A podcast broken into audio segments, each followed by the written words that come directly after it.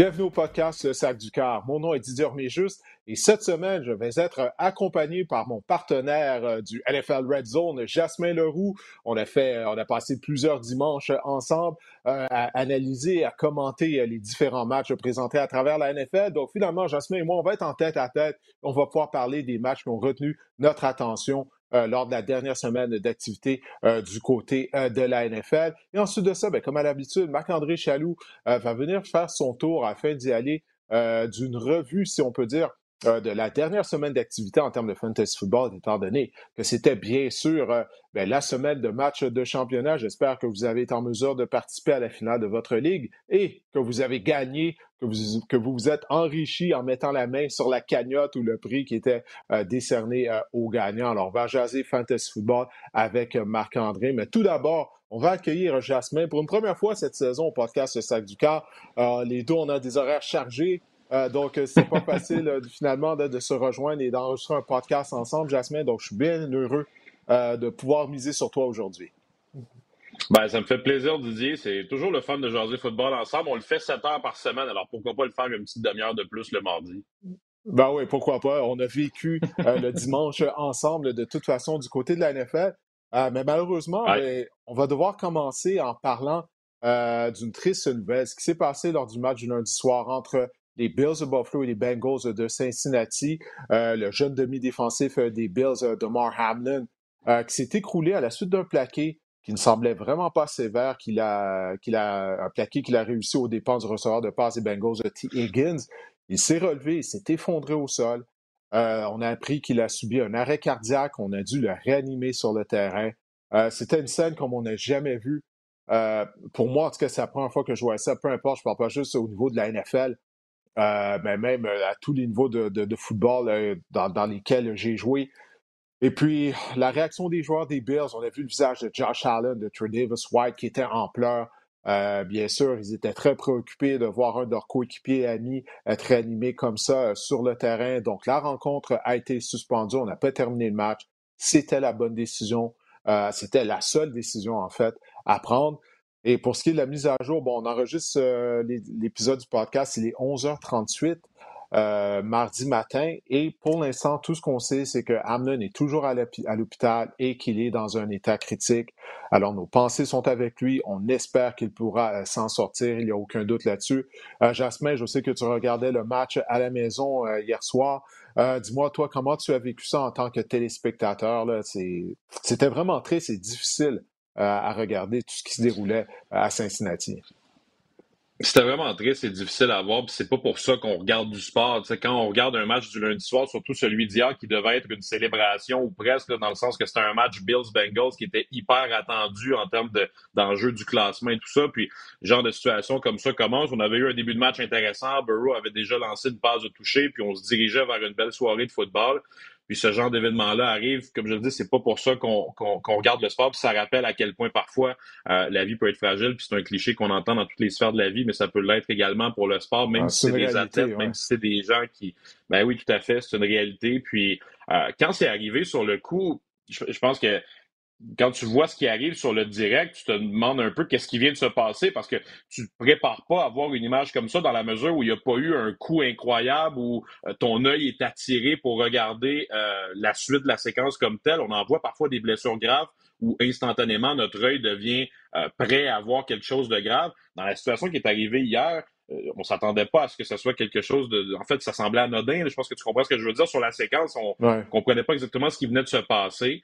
Euh, moi, évidemment, euh, ça, a été la stupéfaction quand tu vois ce genre de choses-là. C'est certain que c'est pas ça qu'on veut voir dans le sport. Puis je serais curieux de te renvoyer la question sur comment vous, vous avez vécu ça sur le plateau. Parce que d'abord, chapeau, parce que c'est pas des situations qui sont faciles à gérer lorsqu'on est en direct, en ondes. Tu le sais, ça fait assez longtemps que tu fais ça, mais je serais curieux de savoir comment vous, vous avez vécu ça, toi, Bruno, Mathieu, euh, même David et Pierre, qui étaient en ondes en même temps en direct. C'était pas facile à voir.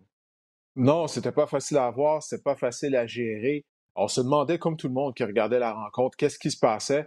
Mais moi, c'est lorsque j'ai vu, j'ai commencé à me poser des questions. Bon, premièrement, lorsqu'on a vu les reprises à Hamlin qui s'écroulait au sol, c'est On les a pas vues souvent, les reprises. Non, ils l'ont montré deux fois, puis c'était suffisant. Euh, puis ça, c'est une bonne chose à part du réseau ESPN. Euh, mais le fait qu'il se soit relevé et qu'il s'est effondré, de la façon qu'il s'est effondré, et qu'il n'avait pas subi une, une, grosse collision. C'est là je me disais, mon Dieu, qu'est-ce qui se passe? J'ai commencé à me poser des questions lorsque j'ai vu le visage de Sean McDermott, l'entraîneur des Bills, il semblait vraiment concerné, mais à ce moment-là, on ne savait toujours pas qu'est-ce qui se passait. Je me disais, OK, est-ce qu'il est en train de penser à son plan de match? Parce que là, ça faisait 5-6 minutes que le match était arrêté. Là, c'est quand, lorsque j'ai vu le visage de Josh Allen, qui avait les deux mains qui couvraient son visage, et puis là, c'est là que je me suis dit, OK, là, il se passe quelque chose. Puis après ça, on a vu Davis White en pleurs. C'est là que je me suis dit, OK, là, il arrive quelque chose de grave sur le terrain. Puis le stade était complètement silencieux. Il n'y avait plus un, son. on a amené l'ambulance sur le terrain. Alors, pour nous, écoute, premièrement, euh, je veux féliciter euh, notre producteur euh, Marc Prévost. parce que lui mm-hmm. aussi, c'était pour tout le monde, que ce soit nous, que ce soit pour le réseau ESPN, que ce soit pour les joueurs, pour tout le monde qui regardait la rencontre, c'était du jamais vu. On n'a jamais vécu une situation de la sorte. Alors lui, il essayait ça de gérer du mieux qu'il ne pouvait. Euh, David et Pierre ont commenté pendant de longues minutes qu'est-ce qui se passait sur le terrain. Après ça, on est revenu en studio, à moi, Bruno et Mathieu. Euh, puis écoute, on a fait du mieux qu'on pouvait, je crois, dans, dans, dans cette situation-là. Euh, mais c'était pas facile pour tout le monde. Puis aussi, euh, en tout cas, je peux parler en mon nom, mais j'étais un peu émotif en voyant ça, là, parce que je me disais, c'est un jeune de 24 ans, de voir s'écrouler comme ça. Est-ce qu'on vient d'assister au décès d'un jeune homme? Euh, directement en direct à la télé. Euh, donc non, ça, faisait peur. Euh, ça faisait vraiment peur, mais c'est vraiment la chose à faire de mettre fin à, la rencontre. comme Et même ça a été long, honnêtement, avant que ça soit annoncé. Oui, oui, ça a été long, ça a pris une heure, mais c'est correct. Parce que le but dans tout ça, c'était de prendre la bonne décision. Et puis, comme je l'ai dit tout à l'heure, c'était du jamais vu, même pour les, les, dirigeants de la NFL, pour les officiels. Donc, on n'a pas à être pressé, OK? Dans ce genre de situation-là, je crois qu'on a géré ça de la meilleure façon qu'on pouvait le faire. Euh, premièrement, on a suspendu le match. On a dit que la rencontre allait, euh, être suspendue pour 10-15 minutes, je crois. Mais ça, c'est pour acheter du temps, pour pouvoir discuter, pour parler avec les gens au bureau de la Ligue à New York, euh, parler à Sean McDermott, l'entraîneur-chef des Bills, parler à Zach Taylor, l'entraîneur-chef des Bengals de Cincinnati, parler aux joueurs, savoir leur opinion sur qu'est-ce qui se passe. Donc, je pense que ça a été géré dans la situation du mieux que ça pouvait être géré. C'est pas facile. Ça a pris une heure, c'est correct.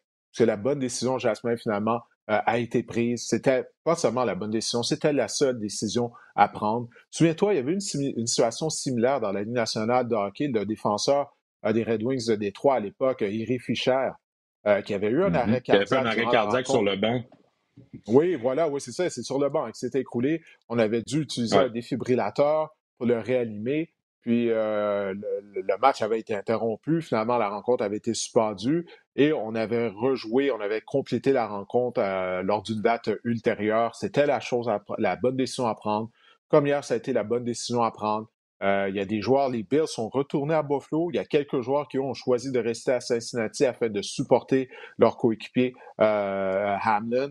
Alors, on va voir quand est-ce ce match sera repris, mais tout ça, ça semble tellement secondaire.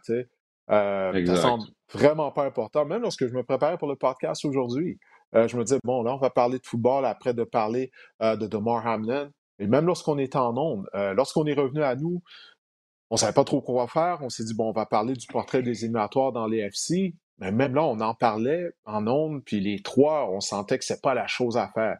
Donc après ça, on est revenu de la pause. on a pu se parler durant la pause, comment on va aborder le sujet. Donc, encore une fois, je pense qu'on a fait du mieux qu'on pouvait dans les circonstances, mais c'était pas facile pour personne. Euh, c'était vraiment pas une situation facile. Alors, on souhaite que Demar Hamlin soit en mesure de sortir de l'hôpital et qu'il n'aura pas de séquelles de qu'est-ce qui lui est arrivé, qu'il pourra poursuivre sa vie. Sa carrière, ça devient secondaire, tout ça. Ce C'est pas important. L'important, c'est qu'il soit en mesure euh, de, de, poursuivre sa vie. On parle seulement d'un jeune homme de 24 ans. Ça, c'est très, très, très, très jeune. Alors, on, va voir avant la fin de l'épisode du podcast, je vais retourner en ligne pour voir cette mise à jour. Avant de commencer l'enregistrement, il n'y avait rien de nouveau. On nous disait qu'il était toujours à l'hôpital dans un, dans un état critique. Alors, on espère qu'il pourra s'en sortir. Oui, tout à fait. Je pense que tu as tout dit. Puis, euh, on, fait, on fait l'enregistrement du podcast, puis je pense qu'on va enchaîner avec les matchs ensuite, puis on va en parler parce que, bon, les amateurs écoutent le podcast pour entendre parler de ce qui s'est passé, puis c'est correct.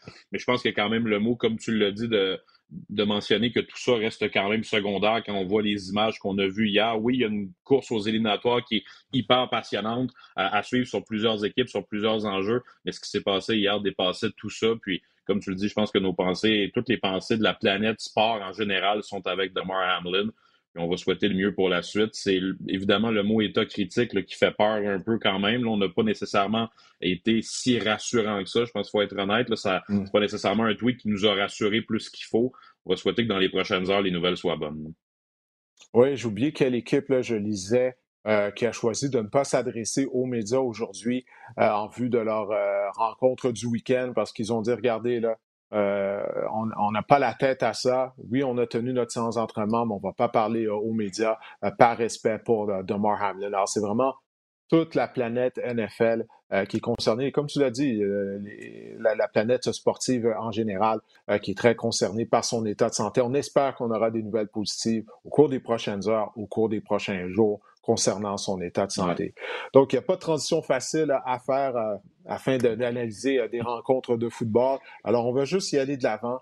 Euh, on va commencer en parlant du duel. Oui. Oui, je, je, te vois en même temps qu'on discute. je ne sais pas si tu peux ouvrir sur ta page à côté le Twitter. Les Bills viennent de faire un, statement. je viens de voir Ian Rappaport qui a retweeté quelque chose au moment où, tu parlais. Alors, c'est vraiment. Ils m'ont dit, vous, vous allez écouter le ben, podcast. on n'est pas en direct, mais au moment. Ben, c'est parce que c'est juste la notification qui est ouverte devant moi. Non, je ne l'ai pas devant ah. moi. C'est la notification qui vient juste de passer sur mon téléphone pendant qu'on parlait de moi une seconde. Oui, je, je vais essayer d'y aller moi aussi de mon côté. C'est un statement de la famille de Damar Hamlin euh, qui, remercie, euh, qui remercie tous les gens pour le support de Damar dans les dernières heures. Euh, souligner le travail des services de premiers répondants de l'Université de Cincinnati Medical Center. Um, please keep Damar in our prayers, we'll release. Non, d'accord. Alors, euh, je, je, je, t'ai interrompu parce que je voyais le, le, statement arriver comme tel. C'est des remerciements de la famille de Damar Hamlin pour tout ce qui s'est passé dans les dernières heures, mais il n'y a pas de nouvelles comme telles. Là. Alors, excuse-moi de t'avoir interrompu. Là. Je voulais voir si on avait non, quelque non, chose. Mais c'est correct. Euh, c'est, correct. Euh, c'est bien correct que Jasmin, écoute, ça aurait pu être une bonne nouvelle. Hein? On aurait pu apprendre qu'il n'était plus en état critique. Euh, écoute, c'est ce qu'on souhaite, c'est d'avoir des bonnes nouvelles au cours des prochaines heures au cours des prochains jours concernant euh, l'état de santé euh, de, Mar Hamlin euh, des Bills de Buffalo. comme je le disais, c'est pas facile de faire transition pour parler simplement de match, mais on va le faire en commençant par le duel qui mettait aux prises les Dolphins de Miami aux Patriots de l'Envers Angleterre. Puis c'est la, descente aux enfers des Dolphins qui s'est poursuivie, Jasmine. Cinquième défaite consécutive. Les Dolphins qui avaient une fiche de 8 victoires et 3 défaites. Souviens-toi, il y a un mois, c'était inconcevable, c'était impensable de croire que Miami n'avait pas participé aux éliminatoires. Et si les éliminatoires commençaient au moment où on se parle, bien, les Dolphins n'y participeraient pas. Et non seulement ça, ils ont perdu le service de carrière numéro 2, Teddy Bridgewater, qui s'est blessé à un doigt. Écoute, moi, je ne crois pas qu'on sera en mesure de redresser la barre. De toute façon, il ne reste plus qu'une semaine euh, du côté euh, des Dolphins de Miami. Euh, mais je ne crois pas qu'on sera en mesure de, se qualifier pour les éliminatoires. Va être à voir ce qui va se passer la semaine prochaine. Eux vont avoir besoin de gagner contre les Jets et d'une victoire de Buffalo contre la Nouvelle-Angleterre. Alors, c'est pas impossible comme scénario. Il n'y a, pas, a pas huit euh, scénarios qu'on doit exécuter pour y être. C'est possible encore. Mais c'est sûr que ça a été une descente aux enfers dans les dernières semaines pour les Dolphins. Moi, je me rappelle beaucoup de la première commotion de Tua euh, plus tôt cette saison. J'ai l'impression que la saison des Dolphins a débarqué à un certain, un certain point à ce moment-là. Ça n'a plus été la même équipe ensuite. On avait vu un début de saison qui était vraiment intéressant pour les Dolphins. Puis par la suite, on a senti que ça a piqué du nez beaucoup. Puis là, comme tu l'as dit, les dernières nouvelles avec euh, Teddy Bridgewater qui s'est blessé. Est-ce que Skyler Thompson va être le corps partant pour un match éliminatoire? Euh, qui n'est pas un match éliminatoire complet, mais la semaine 18, qui mm. serait un match sans lendemain pour les Dolphins la semaine prochaine. On verra ce que ce sera. Ça a été un match qui a été intéressant. L'interception de Carl Duggar a fait la différence peut-être euh, en deuxième moitié de match pour les Patriots. Ça a donné les devants. Puis chapeau aux Pats quand même parce qu'on en avait parlé, toi et moi. L'enjeu de ce match-là, c'était que l'équipe qui gagnait contrôlait son destin pour la semaine suivante. Alors là, présentement, c'est les Patriots qui vont contrôler leur destin. Oui, c'est vrai qu'est-ce que tu dis. Hein? Euh, la première commotion que toi as subie, ça a d'une certaine façon été le point tournant de la saison des Bills, euh, des Bills, des Dolphins. En fait, c'est la négligence de l'équipe médicale des Dolphins mmh. euh, qui représente un point tournant parce que clairement, il avait subi une commotion cérébrale et puis il a joué cinq jours plus tard contre les Bengals et puis là, il a subi une deuxième commotion cérébrale. Et qu'est-ce qu'on sait des commotions? C'est que lorsque tu es victime de commotion cérébrale rapprochée, ben, tu deviens plus susceptible en subir d'autres parce que lorsqu'on regarde la façon qu'il s'est blessé, sa tête a donné contre le, gazon, euh, contre la surface de jeu, et puis il a subi une commotion cérébrale. Est-ce que ça serait arrivé s'il n'avait pas subi deux autres commotions cérébrales plus tôt cette saison? Ça, je ne suis pas médecin, je ne peux pas le dire, mais ce qu'on sait, ce que la science nous a appris, c'est que du moment que tu es victime d'une commotion cérébrale, ben, tu es plus susceptible à être victime d'autres commotions cérébrales. Alors, la négligence qu'on a eue, qu'on n'a pas reposé toi à la suite euh, de sa première commotion cérébrale, c'est revenu hanter les Dolphins de Miami en fin de saison. Et l'entraîneur-chef, Mark McDaniel, il est têtu. Je comprends pas pourquoi. Écoute, tu avais Teddy Bridgewater comme carrière partant, Jasmin. Et on a tenté 40 passes et on a couru seulement 27 fois avec le ballon. Et puis, ça avait été le, même cas la semaine précédente contre les Packers de Green Bay, alors que Ryan Mossad avait connu un bon match. Un bon match. Euh, c'est continuellement ça du côté des Dolphins. On n'a pas d'équilibre. Puis, c'est, pour moi, c'est inconcevable. Lorsque tu joues avec ton carrière réserviste, puis que tu mises pas plus sur l'attaque au sol, euh, puis tu as de bons porteurs de ballon, alors écoute, les Dolphins, ils n'ont que qu'à blâmer. OK? À cause de, de, de, de, qu'est-ce qui est arrivé avec l'équipe médicale et également la sélection de jeu de Mike McDaniel. Surtout que, pour conclure sur la commotion cérébrale, on pourra en reparler dans les prochaines années, mais le deuxième match était le jeudi soir. C'est ce qui frappe encore plus dans cette situation-là, c'est qu'il a joué à peine. C'était même pas une semaine complète. Même une semaine complète, ça aurait sûrement pas été suffisant. Mais là, en plus, les Dolphins jouaient la semaine suivante le match du jeudi. Bref, ça, on en a déjà reparlé cette année. Et pour revenir sur euh, ce que tu viens de dire pour les courses, en plus, on est allé chercher Jeff Wilson à la date limite des transactions aux 49ers. Alors forcément, on avait, je suppose qu'on avait confiance quand même en ce gars-là. Et là, tu vois, on l'a laissé pas tout à fait de côté, mais il n'a pas été présent tant que ça dans le plan de match des Dolphins. Le plan de match, c'était d'aller avec Tyreek Hill et avec Jalen Waddle, qui euh, on souhaitait qu'il puisse transporter l'équipe. Et c'est sûr que quand tu as Bridgewater et même par la suite Skyler Thompson qui doit tenter 40 passes, en plus dans un match qui était très serré, c'était pas un match où les Dolphins avaient trois ben possessions à rattraper puis on n'avait pas le choix de faire des passes. On était serré tout au long du match. On aurait très bien pu garder le système de jeu habituel, d'avoir une bonne euh, variété avec les courses et les passes, puis c'est pas ce qu'on a fait. Oui. En tout cas, on va voir. Mais comme tu l'as dit, les Patriots, eux, ils sont dans le siège du conducteur. Tout ce qu'ils ont à faire, c'est de gagner leur dernière rencontre et ils vont participer aux éliminatoires. On va rester euh, du côté de l'association américaine. Dimanche soir, il y avait le duel entre les Steelers de Pittsburgh et les Ravens de Baltimore. Pittsburgh a gagné par la marque de 16 à 13. Faut pas oublier que les Steelers avaient commencé avec une fiche de deux victoires et six défaites. Et puis là, ben, ils ont toujours des chances de participer aux éliminatoires. Mike Tomlin a toujours des chances de ne pas connaître la première saison perdante de sa carrière. Alors, je vois que ça, te fait sourire à chaque fois que je mentionne ça. Je suis un fan de Mike Tomlin, alors je trouve que c'est une belle séquence qu'il a. Il en a sa 16e saison. S'il peut éviter euh, d'avoir une saison perdante, bon, ça serait bien pour son CV. Euh, mais dis-moi, est-ce qu'il y a quelque chose que tu as retenu, là, justement, soit de la performance des Steelers ou des Ravens?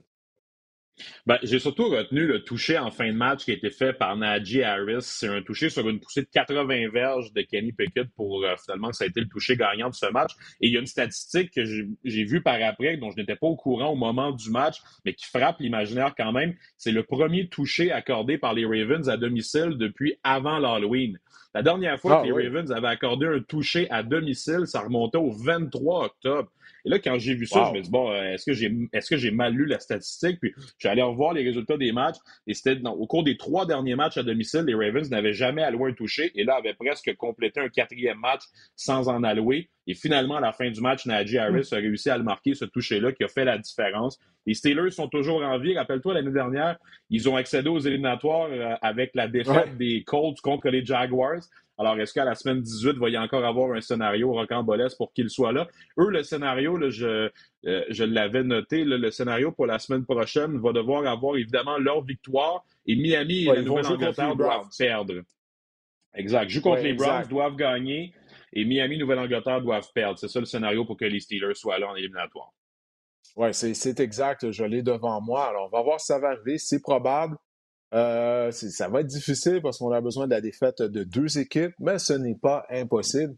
Mais malgré tout, si on est en mesure de vaincre les Browns, Tomlin va maintenir sa séquence victorieuse à titre d'entraîneur-chef. Mais pour, euh, pour parler rapidement du côté des Ravens, l'attaque en arrache. Écoute, on a de la misère à gagner des premiers essais. Et on ne peut pas dire que c'est à cause de l'absence de Lamar Jackson, parce que souviens-toi, même lorsque Lamar jouait, cette attaque-là ne fonctionnait pas bien. Et le coordinateur à l'attaque, Greg Roman, qui refuse d'apporter des ajustements, il a son système, son système est tellement simple, surtout pour le jeu aérien. Euh, puis il refuse d'apporter des ajustements. Que ce soit Lamar Jackson ou Tyler Huntley, cette attaque-là est très limitée. Je sais qu'on n'a pas beaucoup de talent à la position de receveur, mais le système vraiment, n'aide vraiment pas la cause des Ravens. Et l'unité défensive de Baltimore ne joue pas bien, surtout contre la course. Écoute ça, ces trois derniers matchs, les Ravens ont accordé 143, 115 et 198 verges au sol. Alors ça aussi, on va devoir trouver une façon de s'améliorer très rapidement, ou sinon on va disputer un match éliminatoire et c'est tout. On va se faire éliminer euh, rapidement. on va se transporter du côté de l'Association nationale. Les Saints, oui, les Saints de la Nouvelle-Orléans sont allés à Philadelphie. Ils ont infligé aux Eagles une deuxième défaite consécutive par la marque de 20 euh, à 10. Et les Eagles, Jasmin, ils ont toujours, euh, ils ont toujours, excuse-moi l'expression, rien clinché. OK? Ils sont toujours pas champions de section et ils ont, sont toujours pas assurés du premier rang dans la nationale. Puis encore une fois, il y a un mois, on croyait que, que c'était fait ou presque. Alors, qu'est-ce qui se passe euh, du côté euh, des Eagles de Philadelphie? Parce que c'est pas juste l'absence de Jalen Hurts, je crois. Ben, écoute, la première des choses, c'est quand même de souligner que sans Jalen Hurts, au cours de ces deux derniers matchs, on est 0 et 2. Ça, c'est quand même quelque chose mm-hmm. qui est à souligner, qu'il faut garder en tête. Hurts, euh, bon, les premiers rapports nous disent qu'il pourrait être là dimanche prochain. Alors ça, c'est encourageant. Et de toute façon, ce qu'on souhaite, c'est qu'il soit là assurément en éliminatoire. Mais comme tu l'as dit, la seule chose qu'on est assuré chez les Eagles, c'est d'être en éliminatoire. Ça, c'est réglé depuis un bon petit moment. Mais pour le reste, et la section S et la nationale ne sont pas réglés. Puis on avait la chance de le faire ce dimanche. On a raté cette chance-là contre une équipe qui est intéressante quand même, les Saints mais reste malgré tout que les Eagles étaient évidemment favoris dans ce match-là. Je retiens quand même encore une bonne performance de la défense des Eagles, surtout la défense au sol, avec sept sacs du corps encore qui ont été faits. La semaine prochaine, les Eagles vont avoir la chance de battre le record euh, des Bears. On l'a regardé ensemble, toi et moi, dimanche. C'est un record qui date des années 80 avec 72 sacs qui avaient été réalisés. On est maintenant à 68 pour les Eagles en 16 matchs. La semaine prochaine, est-ce qu'on pourra le battre avec le 17e match? On verra. C'est quand même secondaire aussi, mais les Eagles vont euh, devoir battre les Giants la semaine prochaine pour s'assurer du premier rang dans l'Est. Ça, c'est déjà une chose. Et s'ils perdent et que Dallas bat Washington, c'est Dallas qui serait champion de cette section-là, ce qui serait assez euh, inimaginable parce que les Eagles ont dominé toute l'année.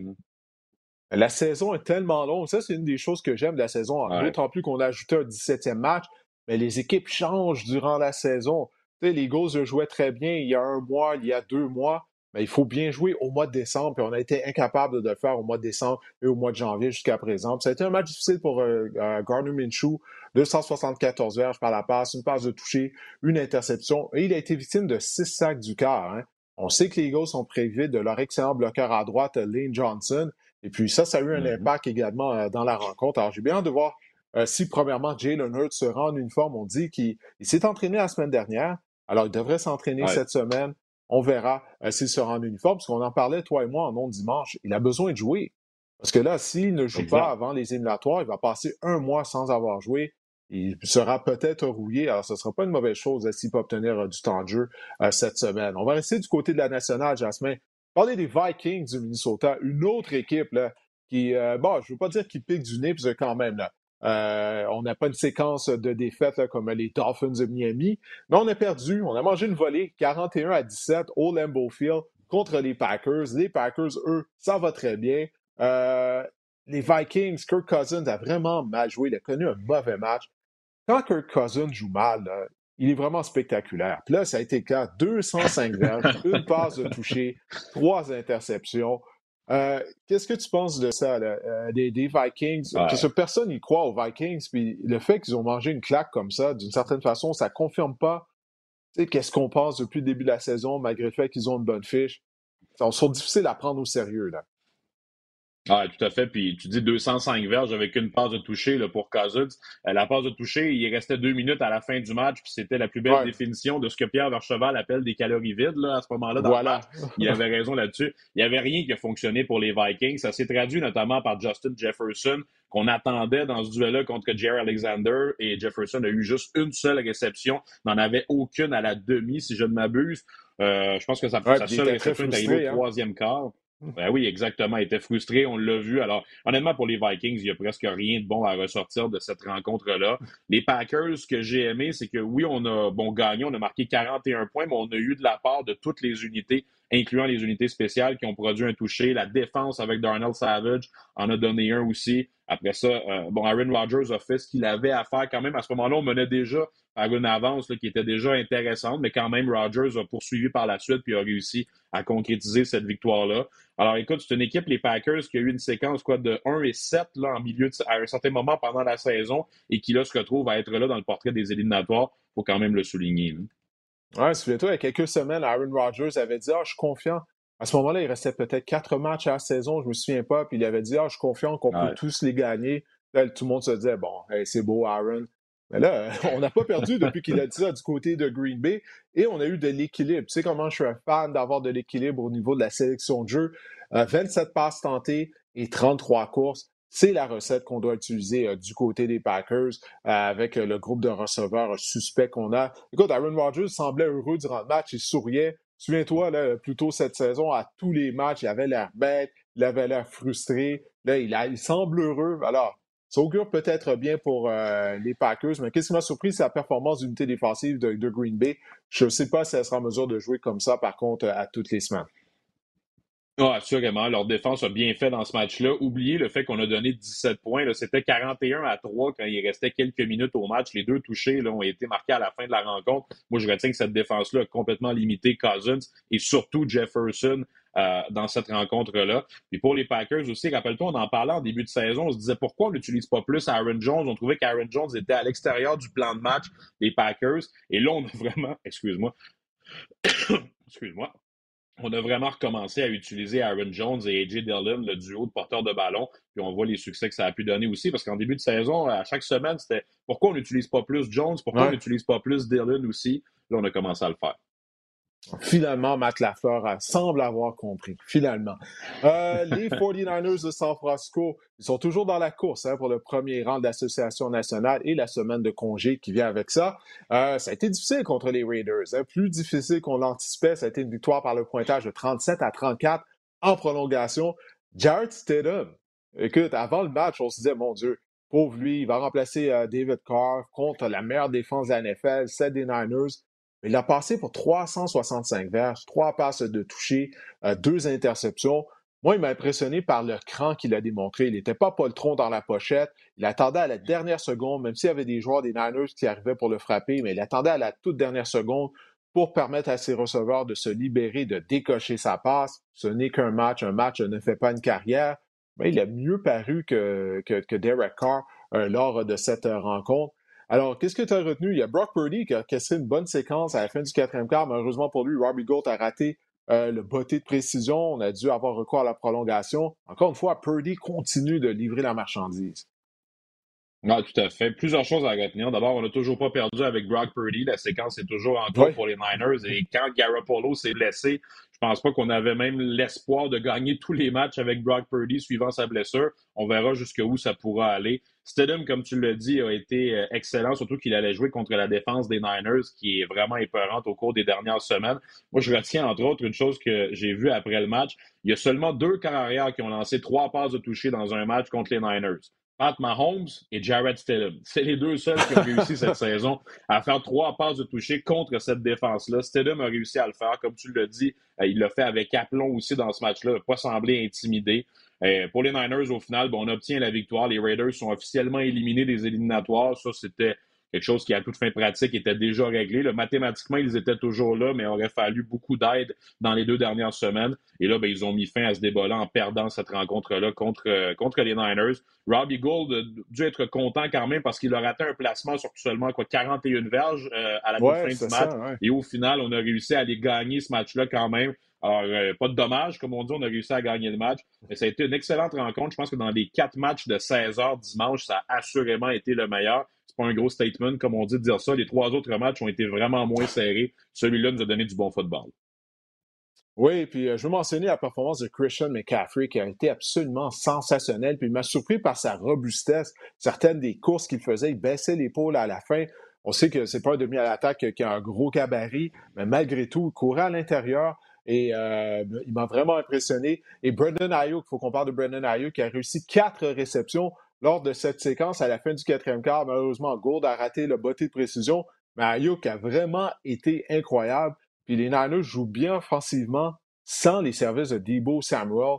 En tout cas, si Purdy peut continuer de jouer de la sorte, il n'y a aucun doute que les Niners sont des aspirants au Super Bowl. On va y aller rapidement. Il ne reste qu'une rencontre. Les Panthers euh, qui ont perdu 30 euh, à 24 contre les Buccaneers de Tampa Bay. Les Buccaneers sont donc champions de la section sud de la nationale et se sont par conséquent euh, assurés d'une place en éliminatoire de peine et de misère.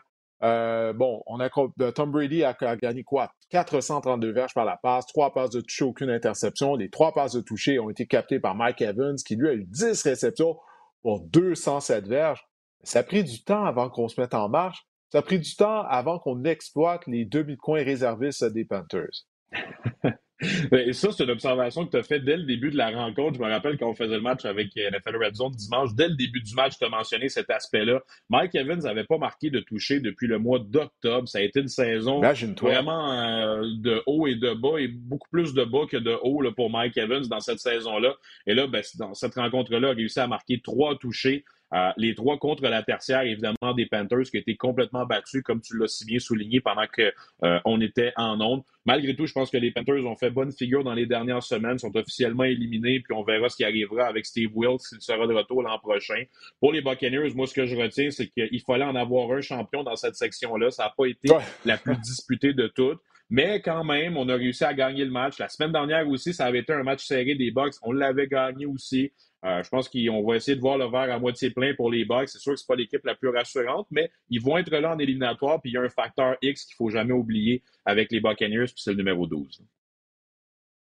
Je sais, c'est Tom Brady, mais je ne peux pas endosser cette édition des Buccaneers de Tampa Bay. Malgré la victoire contre les Panthers, euh, Écoute, on a couru 25 fois avec le ballon. On, a gagné seulement 67 verges au sol pour 2,7 verges par course. On n'a toujours pas d'attaque au sol. Ça, c'est un problème qui perdure depuis le début de la saison. Et la défense des Bucks, elle a permis à Sam Darnold de gagner 341 verges et il a complété trois passes chez Sam Darnold. Ben non, ben c'est ça. Donc, euh, euh, je me dis, ça augure mal pour les éliminatoires, malgré cette victoire-là. Il y a bien des gens qui disent, oh, faut faire attention à Tom Brady en éliminatoire. Non, non, c'est du quoi? Non. Moi, moi, j'ai pas peur de Tom Brady. Je veux l'affronter en éliminatoire cette année. C'est pas le Tom Brady de l'année dernière, d'il y a deux ans et de, il y a dix ans, lorsqu'il portait les couleurs des Patriots de la Nouvelle-Angleterre. Écoute, Jasmine, avant qu'on se laisse, je vais te demander de nous dévoiler ta réaction excessive de la semaine. Et ça me fait sourire. Je, suis en train de rire parce que ma réaction excessive va tellement bien avec ton dernier commentaire. Moi, je sais que ça va te faire réagir. C'est ça que c'est ça que j'avais envie avec cette réaction excessive-là. Je voulais réfléchir à quelque chose qui allait te faire sourire. Moi, ma réaction excessive, ça va être que les Buccaneers ou les Packers, un des deux équipes va gagner un match en éliminatoire cette année. Et là-dedans, ah j'inclus que les Packers vont se qualifier pour les éliminatoires, donc vont gagner leur dernier match contre les Lions. Puis moi, je vois une de ces deux équipes-là, en raison du facteur de Rodgers et de Tom Brady, qu'au moins une des deux va gagner un match en éliminatoire. je sais que toi, tu n'es pas d'accord avec ça parce qu'on en a parlé dimanche ensemble. Ça me faisait sourire quand même, mais moi, je pense qu'il y a toujours des surprises en éliminatoire. Je ne sais pas exactement qui ils vont affronter. On va attendre de voir la fin du scénario. Dans tous les cas, ça va être un match hyper difficile pour ces deux équipes-là si elles se qualifient dans le cas des Packers aussi. Mais je pense qu'ils vont être capables de le faire. Je t'en avais même préparé une autre petite, plus individuelle, une petite ah, excessive aussi sur un aspect. Ben, je voulais juste terminer avec Justin Jefferson. Moi, j'ai l'impression cette semaine qu'il va battre le record de Calvin Johnson de 2012 aussi. Il a besoin de 194 verges? 194. 194. Alors, c'est pour ça que je qualifie ça de, de réaction excessive. Je la mets dans la catégorie hot take, comme on dit. Mais moi, je pense que Justin Jefferson va le faire. Il a affronté les Bears plus tôt cette saison. C'était lors de la semaine numéro 5. Il avait terminé le match avec 12 réceptions, 154 verges. Alors là, je me dis, il a fait 154. Il a juste à en faire une quarantaine de plus. Je pense qu'on va quand même regarder en sa direction. Je pense qu'il est affamé aussi avec euh, euh, le match qu'il a eu cette semaine qui a été franchement décevant. Alors, euh, deux choses. Les Bucks et les Packers vont être là la deuxième semaine des éliminatoires et Justin Jefferson va être le nouveau recordman pour les Verges en une saison par la passe. On sait qu'en éliminatoire, tout peut arriver. C'est juste un match. C'est pas un 2-3, c'est pas un 3-5, c'est pas un 4-7. Alors écoute, ouais, ça pourrait bien arriver. Et puis les Bears, je disais, il est possible qu'on laisse de côté Justin Fields, hein, parce que souviens-toi comment il s'est fait tabasser. Je pense qu'il a été victime de sept sacs contre les Lions À chaque jeu, il se faisait frapper. À un moment donné, il a fait une course, puis il s'est appuyé contre une caméra sur les lignes d'un côté. Il était complètement exténué.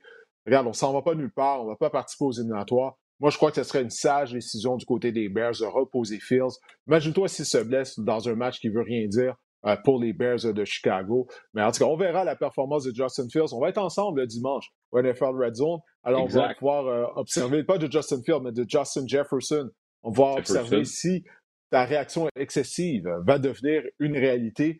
Ma réaction excessive, moi, euh, elle n'est pas comme la tienne, mais il y a un match samedi soir entre les Titans et les Jaguars. Le premier rang de la section sud de l'américaine sera l'enjeu. L'équipe qui va gagner sera championne de section et va participer aux éliminatoires, alors que l'autre formation verra sa saison être terminée. Et moi, ma réaction excessive, c'est malgré le fait que les Jaguars jouent très bien et que les Titans ont perdu quoi? C'est leurs cinq dernières rencontres, c'est pas leurs six dernières rencontres, mais le Tennessee va participer aux éliminatoires. Les Titans vont vaincre les Jaguars. Pourquoi? Parce que Tennessee est une équipe reposée. J'ai pas compris la décision de la NFL de mettre ce match-là samedi soir, alors que les Jaguars ont joué dimanche. Là, ils ont une semaine courte. Pendant ce temps-là, les Titans n'ont pas joué depuis jeudi dernier, Jasmin. Et souviens-toi, ils ont reposé tous leurs joueurs partant ou à peu près. Donc ça, ça va faire en sorte qu'on va être reposé, frais et dispo. Alors que du côté des Jaguars, on a une victoire facile contre les Texans. Mais je suis pas mal certain que si Doug Peterson savait qu'il allait avoir une courte semaine, seulement six jours de préparation, qu'il aurait sûrement reposé ses joueurs pendant toute la deuxième demi lorsqu'on avait une bonne avance à la mi-temps contre les pauvres Texans. Alors, on s'est fait fourvoyer, comme euh, le disait Mathieu Prou en ondes euh, lundi soir du côté des Jaguars de Jacksonville par la NFL. Et je crois que ça va être à l'avantage des Titans et possiblement que Derek Henry va connaître tout un match. Bref, ça reste à voir. C'est ma réaction excessive euh, de la semaine. Ben écoute, Jasmine, on a fait le tour. Je te remercie de ton passage au podcast. On va essayer là, de, de, refaire ça durant les éliminatoires. J'espère que ton horaire va être moins chargé. Le championnat mondial de hockey junior tire à sa fin. Alors j'espère que ton horaire sera moins chargé et puis qu'on puisse jaser ensemble euh, de qu'est-ce qui se passe à travers la NFL, surtout lors des éliminatoires. Je suis persuadé que ce pas des sujets qui vont manquer ça me fait toujours plaisir de jaser football avec toi. À partir de dans deux semaines, il nous reste ce dimanche où on fait le Red Zone. À partir de dans deux semaines, je vais regarder ça de chez moi, de mon divan, puis je vais vous regarder à RDS pour ces matchs-là. Ça me fera plaisir qu'on puisse en jaser. Euh, rapidement, euh, pensez pour Damar Hamlin, assurément. Oui. Euh, merci de m'avoir invité. ça a été Grand plaisir de le faire. Il nous reste un dernier NFL Red Zone ensemble. On a eu une belle saison, la troisième année qui va se conclure. Euh, je te souhaite une bonne année 2023, puis à tous ceux qui écoutent le podcast Le Sac du Corps. Et en même temps, je n'ai pas parlé de vive voix encore à Marc-André Chaloux qui va me suivre euh, par la suite. Je voulais le féliciter en ondes pour la belle nouvelle qu'il a eue dans les dernières semaines. C'était mes quatre derniers messages pour conclure cet épisode-là. Ben, merci beaucoup, Jasmin. Tu es très fin, puis je te souhaite une bonne année à toi aussi. Euh, tu as bien fait de souligner bonne année aux gens qui nous écoutent également. Allez, porte-toi bien, qu'on se reparle. De toute façon, on se voit dimanche, assurément. yes, sir. Un dernier dimanche de Red Zone. Oui, monsieur. Ça va terminer en force.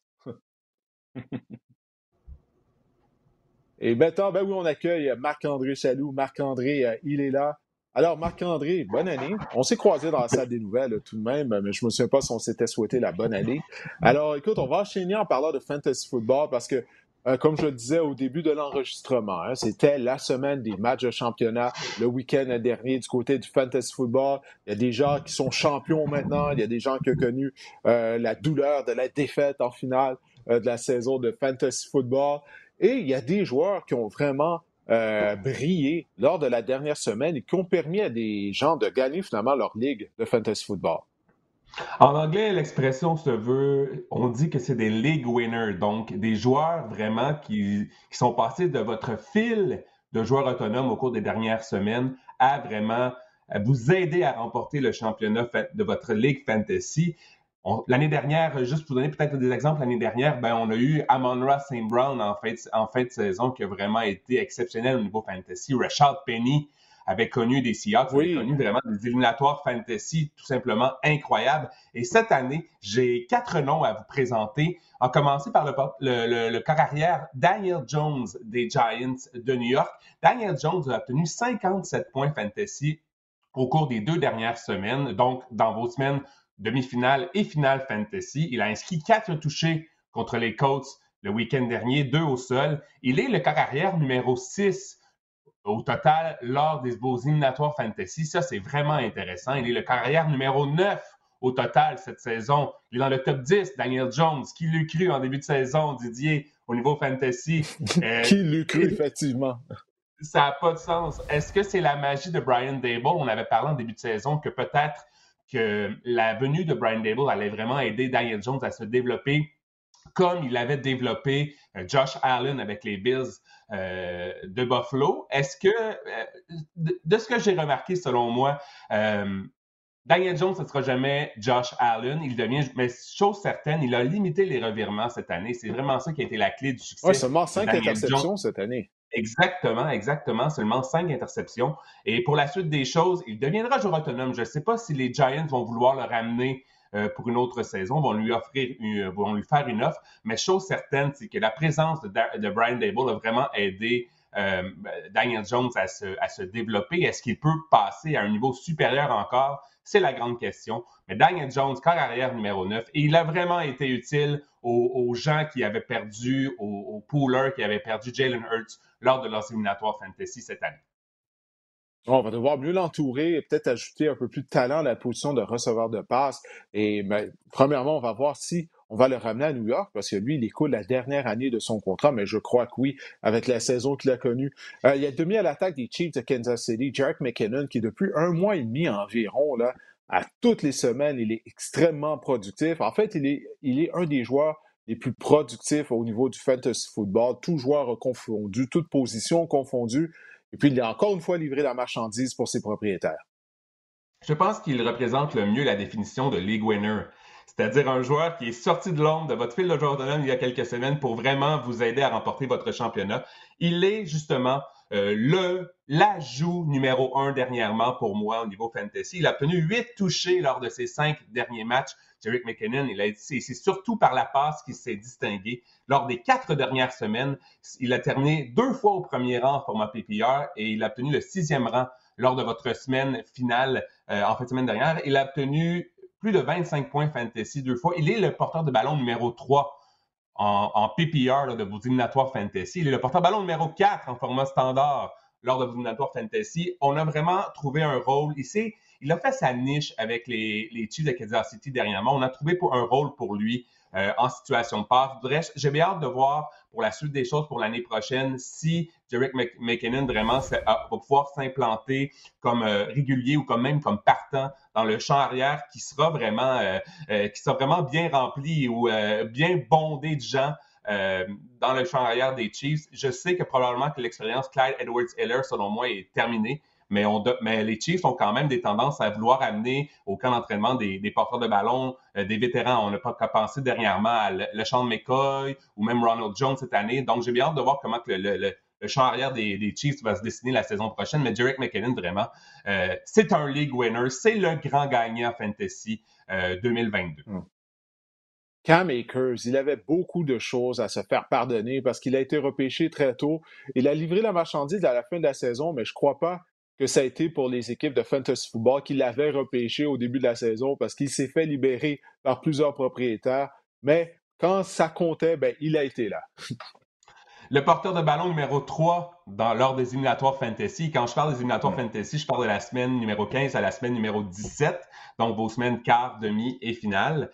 Euh, donc oui, porteur de ballon numéro 3 pour Cam Akers, deux matchs de 100 verges, trois touchés lors de votre demi-finale contre les Broncos. Et ce qu'on ce qu'on retient de Cam Akers, c'est que si on lui donne du volume, il va produire. Il a obtenu 42 courses lors des deux derniers matchs. Euh, vraiment, Cam Akers, sorti, comme, comme tu l'as dit, euh, les, les propriétaires qui l'avaient repêché ne l'avaient clairement plus dans leur formation fantasy dernièrement. Et en 2023, qu'est-ce qu'on peut s'attendre pour lui? Ben, je pense vraiment qu'il y aura encore de la compétition au niveau, pour le poste de numéro un euh, dans le champ arrière comme porteur de ballon des, Rams de Los Angeles.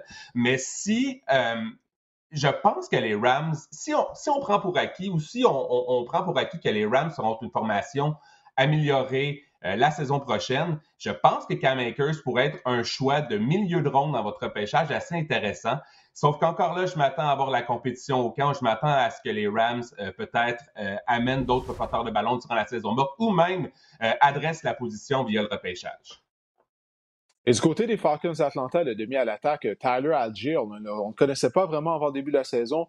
Il a été une révélation d'une certaine façon au niveau du fantasy football son talent était indéniable. Hein. Il a obtenu le plus grand nombre de verges euh, lors du football universitaire l'année dernière avec l'université BYU. Il a terminé lors des éliminatoires fantasy au, numéro 5 comme porteur de ballon. C'est vraiment incroyable. Lors des trois dernières semaines, Tyler Algier a obtenu une moyenne de 16,3 points fantasy par match. Il a obtenu deux touchés en trois matchs. Et lui aussi, pour 2023, Cordarrelle Patterson, Patterson pardon, aura 32 ans au mois de mars. Donc, je pense que hmm. euh, ses, meilleures années sont derrière lui. Est-ce que Tyler Algier en a fait assez pour convaincre ses patrons de lui euh, donner les clés du champ arrière des Falcons la saison prochaine? Je ne sais pas. Il y a aussi Caleb Huntley hein, qui a obtenu des bons flashs en cours de saison. Oui, c'est vrai. Mais pour la suite des choses, je pense que les, euh, les Falcons, eux aussi, pourraient peut-être adresser la position de porteur de ballon euh, via le repêchage euh, au printemps prochain. Donc, mais tout ça, tout pour tout ça pour dire que Tyler Algier, vraiment, a vraiment été une des clés des succès des, des propriétaires fantasy, de ses propriétaires fantasy au cours des dernières semaines. Et maintenant, tu vas nous parler de certains joueurs euh, qui sont des joueurs étoiles qui se sont levés. Là. Des joueurs étoiles qu'on attendait de les voir connaître euh, une bonne saison fantasy football. Euh, ils ont une saison remplie de hauts et de bas, mais pour le match de championnat, ben, ils étaient là et ils ont été productifs. La carrière de DJ Moore, en fait, au niveau fantasy, ça a toujours été une montagne russe d'émotions. cette, cette, année, DJ Moore. il n'a jamais des bons carrières qui lui lancent le ballon. Ouais, c'est sûr. Avec justement, avec Baker Mayfield, l'expérience Baker Mayfield euh, n'a vraiment été n'a vraiment pas été un franc succès pour DJ Moore. Il avait obtenu seulement quatre matchs de plus de 10 points lors des premières 14 premières semaines d'activité Didier.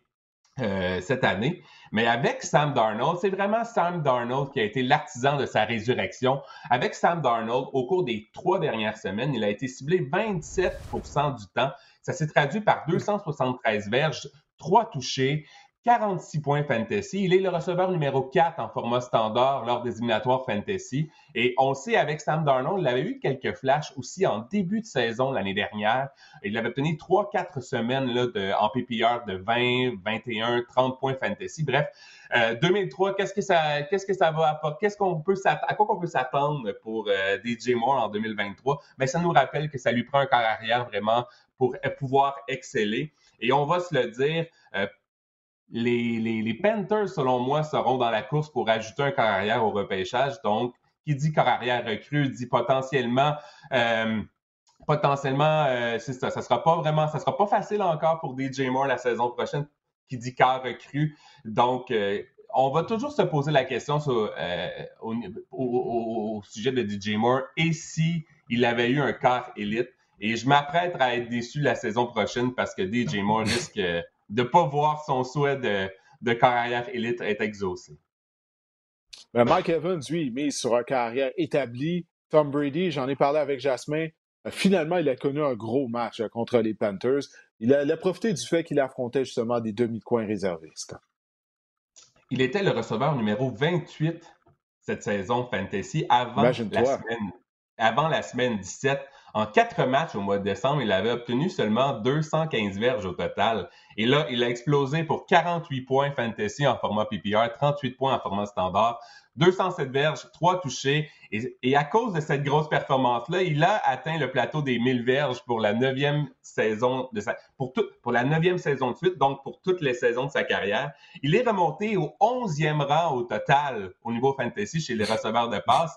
Moi, ce que ça me laisse, ce que ça me dit là pour 2023, c'est qu'il faut pas se laisser berner par Mike Evans. Il faut se rappeler de ce match incroyable, qu'il n'est plus le, le, le, receveur dominant, le choix de deuxième ronde. Vous avez investi un choix de deuxième ronde, de, troisième ronde, de début troisième ronde peut-être pour l'acquérir cette année. Et avec l'avenir incertain de Tom Brady chez les Buccaneers également, le visage des Buccaneers pourrait être différent. Ça pourrait être long pour Mike Evans. C'est à, c'est à, il faut retenir cette performance incroyable qui brouille un peu les statistiques de Mike Evans cette saison. Ouais, et on verra si Tom Brady sera de retour dans l'uniforme des Buccaneers la saison prochaine. Ça, c'est sujet à une autre conversation. Euh, puis il y a deux joueurs étoiles qui ont vraiment déçu, qui ont laissé tomber leur propriétaire dimanche. On va commencer par le receveur étoile des Vikings du Minnesota. Justin Jefferson est le receveur numéro 7 lors des éliminatoires fantasy, mais ça n'a pas l'air de ça parce que vous avez vraiment été déçus en finale. Comme vous en avez parlé tant, tout à l'heure avec, euh, avec Jasmin, il a obtenu seulement que 15 verges, un catch, 15 verges lors de votre championnat fantasy. En fait, c'est pas compliqué. Il y a plus de 80 receveurs, Didier, qui ont obtenu plus de points que Justin Jefferson en fin de semaine dernière. Donc ça, c'est vraiment intéressant. Lui qui avait quand même obtenu plus de 30 points fantasy en format PPR lors des deux dernières semaines, mais il a vraiment été euh, complètement effacé, complètement anéanti par Jair Alexander. Et j'ai une petite stat intéressante pour vous au sujet de Justin Jefferson Didier. En 30 matchs dans des stades couverts au cours de sa carrière, il a obtenu 20 touchés. Il a obtenu en moyenne 110 verges sur réception. Et lors de ces 16 matchs où ce qu'il a joué dans des stades extérieurs, donc dehors, il a obtenu seulement 78 verges en moyenne et il a inscrit seulement 4 touchés. Qu'est-ce que ça veut dire? C'est vraiment des stats souvent... C'est une différence, hein? Exactement. La, différence est quand même assez notable. Ceci dit, je pense encore que Justin Jefferson est le meilleur receveur de passe fantasy cette saison. Il sera le, il devrait être le premier receveur de passe repêché la saison prochaine. Il est, et, selon moi, il est dans la conversation pour être le, premier joueur fantasy repêché dans vos, dans vos repêchages la saison prochaine, peut-être avec Christian McCaffrey et un gars comme Austin Eckler également. Et le demi à l'attaque des Saints à Nouvelle-Orléans, Alvin Kamara, il a connu une saison difficile. Lui, il s'ennuie réellement de Drew Brees et de Sean Payton. Malheureusement, ça s'est poursuivi lors de la semaine du match de championnat. Je pense que les jours comme euh, joueur ou porteur de ballon fantasy dominant d'Alvin Kamara sont vraiment derrière lui. Il est le receveur hmm. numéro, euh, le porteur de ballon, pardon, numéro 12 en format standard et, le, et lors de vos éliminatoires fantasy, là, vous me dites, ouais, mais Alvin Kamara, il est utilisé en situation de passe, c'est son pain, son beurre. Ben, il est le porteur de ballon numéro 18 en format PPR. C'est encore pire lors de vos éliminatoires fantasy. Et ça, malgré des affrontements quand même assez favorables. On note justement que lors des trois dernières semaines, les Saints ont affronté les Falcons, les Browns et les Eagles. C'est vraiment trois équipes qui n'ont pas une défense contre le jeu au sol très aguerrie. Euh, vraiment, cette saison, ça a été vraiment une saison épouvantable. il a obtenu au moins sept matchs de moins de 10 points fantasy cette saison. Il a quatre touchés, mais trois dans le même match. Donc, euh, il a vraiment ce qu'on appelle mettre tous nos œufs dans le même panier, comme on dit. Son rôle a été vraiment réduit en situation de passe, ce qui faisait de lui un receveur prisé et dominant par le passé. Son rôle a été réduit également en situation de troisième essai. Il est passé de 81% des jeux. A joué seulement 62% des jeux. Il n'est plus le porteur, comme je disais, aussi dominant euh, qu'il était lors des dernières années. Et pour le 2023, ben, en plus, il y a peut-être une suspension qui est en vue dans son cas. On se rappelle les événements euh, qu'il avait, euh, les événements dans un bar à la suite du Pro Bowl l'année dernière. Donc, Alvin Kamara, pour moi, ce n'est plus un choix de première ronde, ce n'est plus un, un top 5 pour l'année prochaine. On parle de deuxième, troisième ronde, euh, tout dépendant de vos repêchages. Ben, merci beaucoup, Marc-André. On a fait le tour. Euh, avant de, se quitter, bon, je suis allé faire un tour sur, euh, sur mon ordinateur afin de voir s'il y avait une mise à jour sur l'état de santé de Demar Hamlin. toujours rien. Alors, il semble qu'il est toujours dans un état critique. Alors, on lui souhaite bien sûr de retrouver la santé à 100% et de pouvoir poursuivre sa vie. Comme je le disais tout à l'heure en compagnie de Jasmin, sa carrière, ça devient secondaire. Ils sont en mesure de le revoir sur un terrain de football, tant mieux. Mais on espère que, surtout à 24 ans, euh, qu'il sera en mesure de s'en sortir. on lui souhaite ça de tout cœur. Alors, comme d'habitude, euh, au nom de Marc-André, de Jasmin, ben, on vous remercie d'avoir téléchargé le podcast Sac du Quart, de nous avoir regardé, de nous avoir écouté et on se reparle la semaine prochaine.